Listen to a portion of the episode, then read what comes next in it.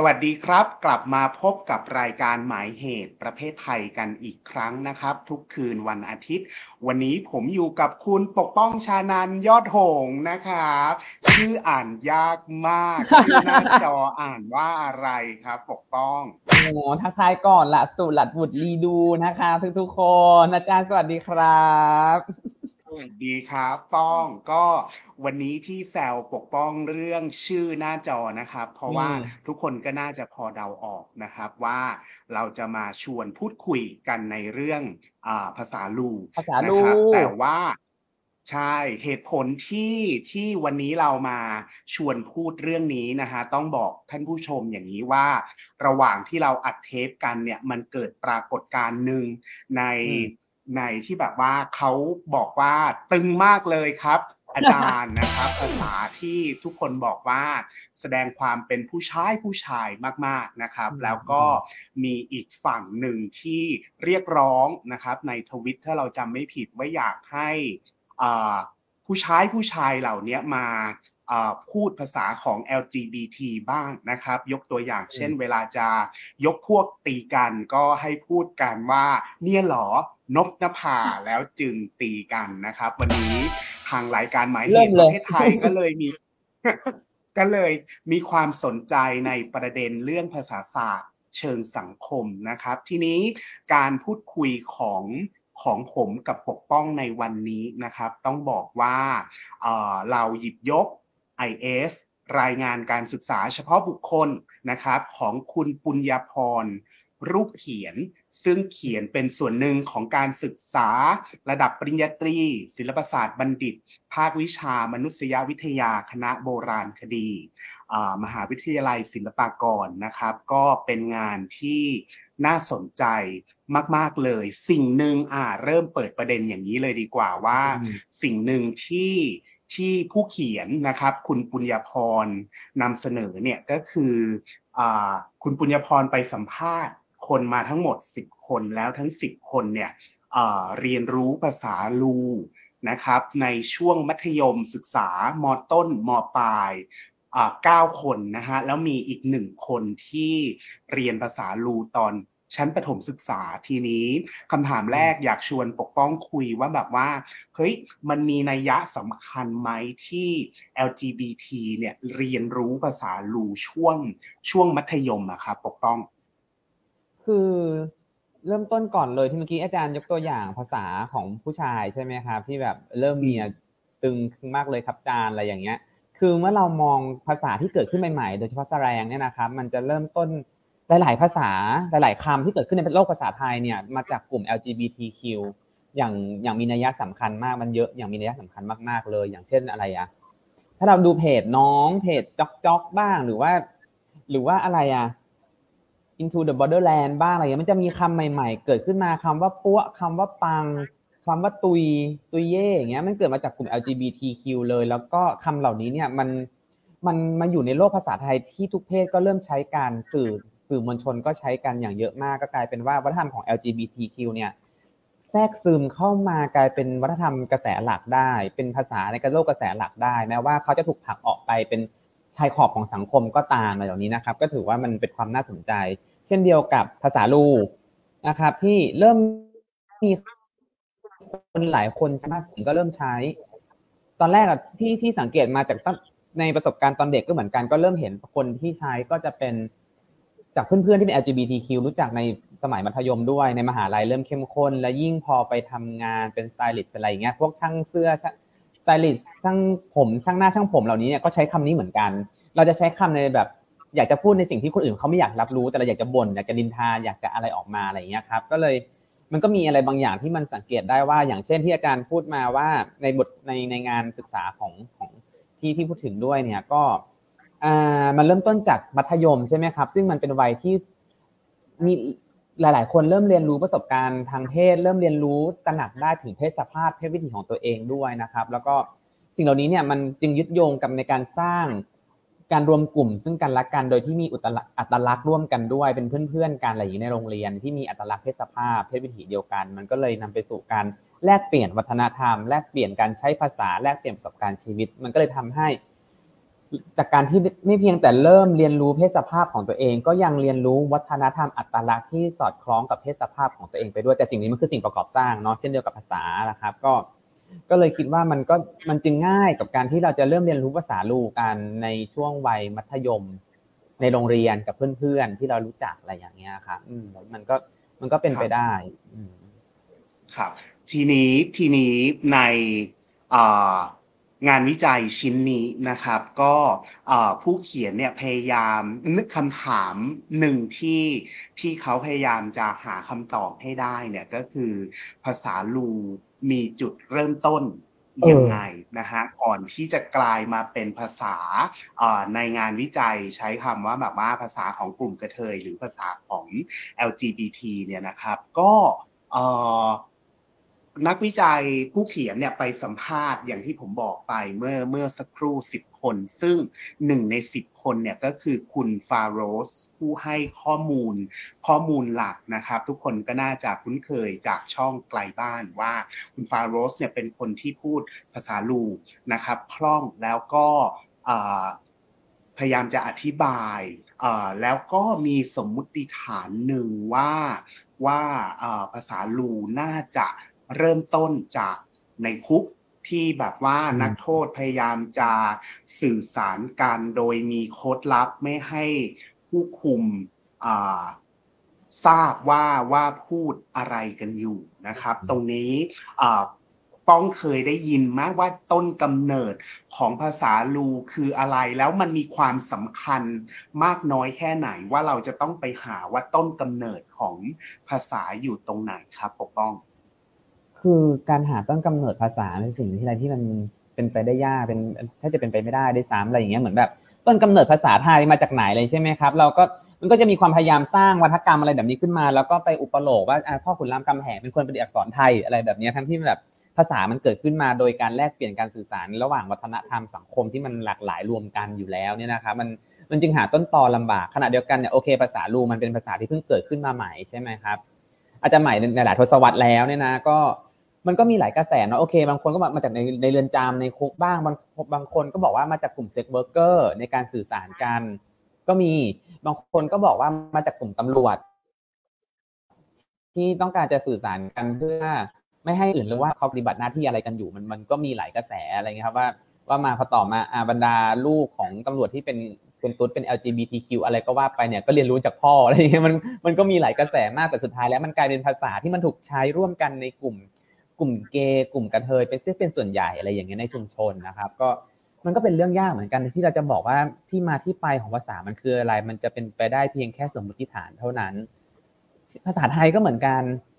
ใช่ไหมล่ะ มันก็หลายภาษามันมันเป็นสิ่งประกอบสร้างอะในในไวยากรณ์ของมันในการใช้ของมันอะไรอย่างเงี้ย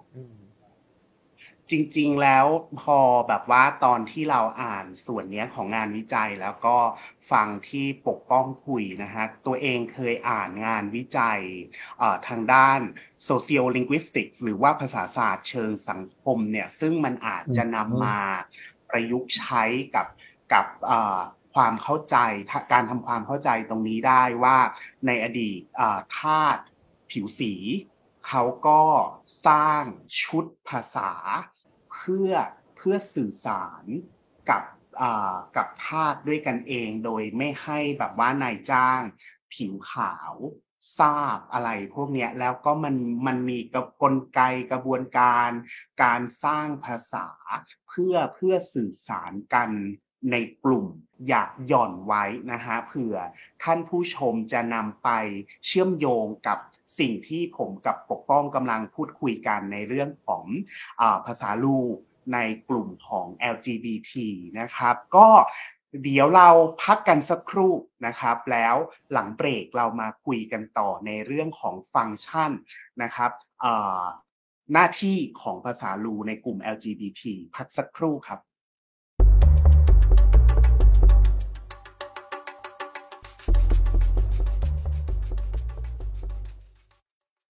ลบพุบลันกุลหลีกอุกแซวรู้ ในช่วงที่สองนะครับต้องพูดว่า อะไรวะ พบกันอีกแล้วในช่วงที่สองใช่ไหมเออ พบกันอีกแล้วในช่วงที่สองนะ เราต้องบอกว่าเป็นเบบีมาก เรื่องภาษาอืมลูนะครับ ก็อ่าเราจะคุยกันเรื่องแบบว่าโครงสร้างของภาษาลูหน่อยไหมเพราะว่าเออในงานเดี๋วิยวคนจัจะยงงชิ้นนี้นะครับ บอกว่ามีกฎ ว่าภาษาลูเนี่ยแบบว่าถึงแม้ว่าตอนนี้ทุกคนจะ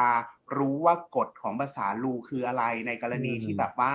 มีผู้ชมบางท่านนะครับ ยังไม่ทราบว่าภาษาลูนี่โครงสร้างเป็นยังไงครับ ป้องก่อนที่เราจะไปคุยกันเรื่องฟังก์ชัน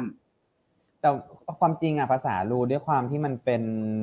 subculture เนาะเป็นวัฒนธรรมย่อยขณะเดียวกันเนี่ยมันก็มีไวยากรณ์ที่แตกต่างหลากหลายกันออกไปเยอะเหมือนกัน บางคนก็ใช้อีก รูคล้าย ๆ กัน แต่มันจะมีเงื่อนไข ลักษณะพิเศษบางประการที่แตกต่างในรายละเอียดนะครับ อย่างเช่น มันจะใช้คำแบ่งคำคำคำพยางและกันใช้คำว่าเป็นพยางพยางค์ไปแล้วเอาตัวคำตัวคำรูเนี่ยลอลิงสระอูเนี่ยไปจับกับพยางนะครับ อย่างเช่น มาละกันคำว่ากินละกันกินนี่ก็มันเป็นการสลับพยัญชนะกับรูกินก็เป็นลินกุลน่ะ อธิบายไงดีวะ มันมันคงต้องแบบว่าเป็นตารางให้ดูอะไรอย่างนี้ใช่ป่ะลิขนองกุลมีกับแบบกินว่า เออกระดานขาวๆด้านหลังปกป้องเอาแบบกอว่าไก่อออกธิบายยินเนี่ยเอากอไก่ออกไปก่อน แล้วเอาลอลิงเข้าไปใส่ เออ แล้วเอารูเอาคำว่ารูเนี่ยรูที่อยู่ข้างหลังในเนี่ยเอากอไก่ไปใส่ตัวรูแล้วก็พร้อมกับตัวสะกดจากกินก็เป็นลินกุลลี่คู่ก็ขี้อย่างเงี้ย คือแบบเรานึกคำนี้ออกมา นั่นแหละ มันก็แบบลินกุลลี่คู่กินขี้อะไรอย่างเงี้ยครับ มันก็คือมันมันใช้เวลาหน่อยในการในการที่จะพูดแล้วก็จะฟังเหมือนกันอะไรเงี้ย เพราะว่ามันเป็นการใช้ภาษาของกลุ่มย่อย กลุ่มหนึ่งที่ต้องการจะใช้เพื่อแสดงอัตลักษณ์ตัวตนของของกลุ่มเขาด้วยขณะเดียวกันเนี่ยก็เพื่อป้องกันไม่ให้คนโลกภายนอกชุมชนเนี่ย รับรู้ว่าคุยอะไรกัน มันเป็นการสื่อสารกันกับก็คนภายในกลุ่มอะไรเงี้ยอืม ตรงนี้คุณปุญญพรก็ก็เขียนไว้ชัดเจนว่าเอ่อมันมีความลื่นไหลของไวยากรณ์ภาษาลูอืมนะฮะก็คือเริ่มแรกเป็นแบบนี้ แล้วก็แบบว่าพอภาษาลูเนี่ยต้องบอกว่าในปัจจุบันเนี่ยแพร่หลายมากนะครับ ก็ไม่ใช่มีแต่ LGBTQ+ อย่างอย่างเดียวที่พูดภาษานี้นะครับ ก็ผู้หญิงที่เป็นเพื่อนกับ LGBT ก็พยายาม ตัวดีเลยนะครับอืมก็มีหลากหลายมากขึ้นทีนี้เอ่อผู้สัมภาษณ์เนี่ยก็ให้ข้อมูลว่าเขาก็มีการดัดแปลง ลดรูปทำให้ไวยากรณ์ของของภาษาลูเนี่ยมีความลื่นไหลมากขึ้นนะครับ ก็ถ้าท่านผู้ท่านผู้ฟังอยากแบบว่าเรียนรู้เพิ่มเติมก็หาข้อมูลได้นะฮะทีนี้เมื่อกี้ปกป้องพูดถึงฟังก์ชันหรือว่าหน้าที่ของภาษา เราอยากให้อธิบายเพิ่มเติมอะเพราะว่าส่วนตัวแอบคิดว่าเริ่มแรกอะมันเหมือนกับเมื่อกี้ที่เราเปรียบเทียบกับธาตุผิวสีว่าพูดกันเพราะว่ากลุ่ม LGBT อยากจะ m o u n t i n อยากจะนินทาไม่ให้คนนอกกลุ่มรู้ว่าพูดอะไรกัน แล้วเมื่อกี้ป้องบอกว่าแต่ต่อมาเนี่ย ฟังก์ชันของภาษาลูเปลี่ยนไป คืออืมเป็นการพูดเพื่อแสดงอัตลักษณ์ เพราะว่าอือฮึเวลาพูดภาษาลูเรารู้อยู่แล้วว่าคนข้างนอกก็บางทีก็เข้าใจเรา มันไม่ใช่ความลับอีกต่อไป เพราะฉะนั้นฟังก์ชันหน้าที่มันเปลี่ยนจากการที่เอาสื่อสารกับในกลุ่ม mounting กัน กลายเป็นแบบว่าแสดงอัตลักษณ์อันนี้ป้องคิดว่าแบบว่าเหตุผลที่ทำให้ฟังก์ชันมันเปลี่ยน เพราะอะไรอะครับป้อง คือบ้องคิดว่าส่วนหนึ่งโลกมันคลี่คลายระดับหนึ่งวัฒนธรรม LGBTQ จากที่เคยถูกมองว่าเป็นวัฒนธรรมใต้ดินอะไรอย่างนี้เนาะมันถูกทำอยู่บนดิน มันคลี่คลายหลายอย่างโอเค ทั่วโลกก็เป็นเหมือนการเต้นเหมือนแบบ เต้นกระแทกลงกับพื้นแหกขาหรือว่าอะไรอย่างเงี้ยมันมันมันก็ถูกทำให้มันกลายเป็นบนบนดินแล้วอะครับ แล้วก็แล้วก็มีมันมีหลาย ๆ อย่างมากว่าทำรูก็เช่นกันคนก็เริ่มใช้แม้กระทั่ง LGBTQ ใช้เนี่ย มันเพื่อต้องการจะบ่งบอกว่ากูนินทามึงอยู่ มึงก็ฟังกูออกกูออกเหมือนกันแต่กูจะนินทามึงอะไรอย่างเงี้ยก็พูดภาษารู้ให้เขารับรู้ว่าฉันนินทามันมันก็มีสะท้อนอะไรแบบนี้เหมือนกัน แล้วมันก็เป็นการทำลงอัตลักษณ์ของเขาด้วยบางครั้งเราไม่มีความจำเป็นต้องใช้ภาษารูในกลุ่มในกลุ่ม LGBTQ ด้วยกันอะไรอย่างเงี้ยครับแต่มันก็มีการใช้อยู่ในกลุ่มนั้นด้วยนะครับ มันไม่ได้เป็นการจะสื่อสารกันภายในแต่ว่ามันจะเป็นการสื่อสารเพื่อให้สังคมภายนอกรับรู้ จากเดิมที่เขาพูดกันเพื่อไม่ให้สังคมภายนอกรับรู้ว่าคุยอะไรกัน แต่ตอนนี้มันก็เป็นการ สื่อสารกันเองภายในกลุ่มเพื่อให้สังคมภายนอกหรือผู้ได้ยินได้รับรู้ถึงอัตลักษณ์ถึงสิ่งที่ต้องการจะนำเสนอด้วย มันมันมีการคลี่คลายอะไรบางอย่าง เยอะมากขึ้น นอกเหนือจากสมัยก่อนที่มันเป็นเปรียบเสมือนแบบ การทำลงชุมชนที่ถูกผลักออกไปจากสังคมอะไรอย่างเงี้ยมันมันมันมันมันคลี่คลายแล้วอันนี้ อันนี้เราขอแบบว่าเมื่อกี้ ป้องใช้แบบสมัยนี้กับสมัยก่อนแล้วพอดีเรานึกขึ้นได้ ตัวเองมีมีสมมุติฐานอยู่สองข้อเหมือนกัน เพราะว่าตอนที่อ่านงานเขียนชิ้นเนี้ยผู้เขียนเขาให้รายละเอียดของผู้สัมภาษณ์ดีมากเลยนะคะว่า อายุเท่าไหร่แล้วเรียนรู้ภาษาลู ตอนชั้นไหนเราก็พยายามบวกลบ อายุของของคนที่ที่ไปสัมภาษณ์ได้นะคะก็ตั้งข้อสังเกตว่าภาษาลูเนี่ยมันเหมือนกับว่าแพร่หลายในกลุ่ม LGBT ในยุค 90ไหมคือถ้าเราแบบว่าบวกเลขไม่ผิดแล้วเราคิดว่าในช่วงนั้นน่ะวัฒนธรรม LGBT ยังเป็นวัฒนธรรมซับเคานเจอร์วัฒนธรรมย่อยอย่างที่ต้อง มันอาจจะมาพร้อมบอร์ดปาล์มหรือว่าอะไรหรือเปล่าไม่แน่ใจที่แบบว่า อันนี้คือเก่ามากบอร์ดปาล์มพาจ้าแล้วก็คือเราทำทำให้เราคิดว่ามันเป็นมันเป็นสิ่งที่ยังไม่ยังไม่เขาเรียกว่า resurface ไม่ขึ้นมาอยู่บนบนในสังคมให้เราเห็นชัดเจน เพราะฉะนั้นฟังก์ชันเนี่ยมันเหมือนกับว่าการสื่อสารเฉพาะกลุ่มแต่ว่า พอช่วงหลังที่แบบว่า LGBT ในยุคหลังปี 2000 เนี่ยมันมีการวิวัฒนาการมากขึ้น คนยอมรับมากขึ้น LGBT เป็นผู้บริโภคกลุ่มใหญ่ในสังคมมากขึ้น เพราะฉะนั้นเรื่องนี้ไม่ใช่เรื่องที่เราซุกไว้ใต้ดินหรือว่าใต้พรมอีกต่อไป เพราะฉะนั้นวัฒนธรรมของ LGBT ก็กลายเป็นแบบว่าสิ่งที่ เขาเรียกว่าอะไรล่ะ คือแบบว่าคนอยากเรียนรู้คนอยากจะแบบว่าเอ่อทั้งผู้หญิงแล้วก็ผู้ชายก็แบบว่ามามาสนใจเรียนรู้นะอันนี้เป็นแบบว่าสังเกตการของเรานะครับ ทีนี้งานวิจัยชิ้นนี้เรามีอะไรอีกไหมที่แบบว่าสำคัญประเด็นสำคัญที่ปกป้อง เราอาจจะแบบว่าลืมนึกถึงไปอย่างนี้ครับ คือป้องตั้งข้อสังเกตว่าสมมติฐานหลาย ๆ อย่างของการบอกว่าที่มาของภาษาลูคืออะไรเนี่ย มันกลายเป็นภาษาของคนที่ถูกผลักออกไปในเป็นชายขอบของสังคมมาก ๆ เป็นถูกทำให้เป็น minority มาก ๆ กลายเป็นคนกลุ่มคนที่ถูกมองว่าผ่าเหล่าผ่ากอจากกรอบสังคมเสมออะไรอย่างเงี้ยก็ถ้าแบบเป็นเซ็กเวอร์เกอร์บ้างคนในเรือนจำบ้าง โอเค เรื่องแบบแพะหรืออะไรอีกเรื่องหนึ่งนะ แต่ว่ามันถูกเป็นกลุ่มคนที่ถูกตีตราของสังคมและถูกผลักออกไปแล้วอย่างเงี้ยครับแม้กระทั่ง LGBTQ เองเนี่ย กลายเป็นว่ามันเกิดมาจากสมมติฐานเหล่านี้มันมันถูกมองว่ามันกลายเป็นภาษาที่เกิดจากกลุ่มคนกลุ่มหนึ่งกลุ่มคนตัวเล็ก ๆ มากๆที่เป็นชายขอบมาก ๆของสังคมเนี่ย แต่ว่าสร้างวัฒนธรรมขึ้นมาได้ด้วยอะไรอย่างเงี้ยครับมันมันมีความน่าสนใจมันคือกลายเป็นภาษาของคนชายขอบจริงๆอะไรอย่างเงี้ยแล้วตอนนี้มันถูกทำให้จากชายขอบมาสู่ศูนย์กลางของสังคมอะ จากมาจาก periphery มากลายมาเป็นคอของสังคมได้อะไรแบบนี้ผมต้องคิดว่ามันมันน่าสนใจตรงนี้ของเส้นทางการเดินทางของภาษา แล้วก็วัฒนธรรมย่อยของกลุ่มคนชายขอบด้วยว่าจะเห็นได้ว่าภาษา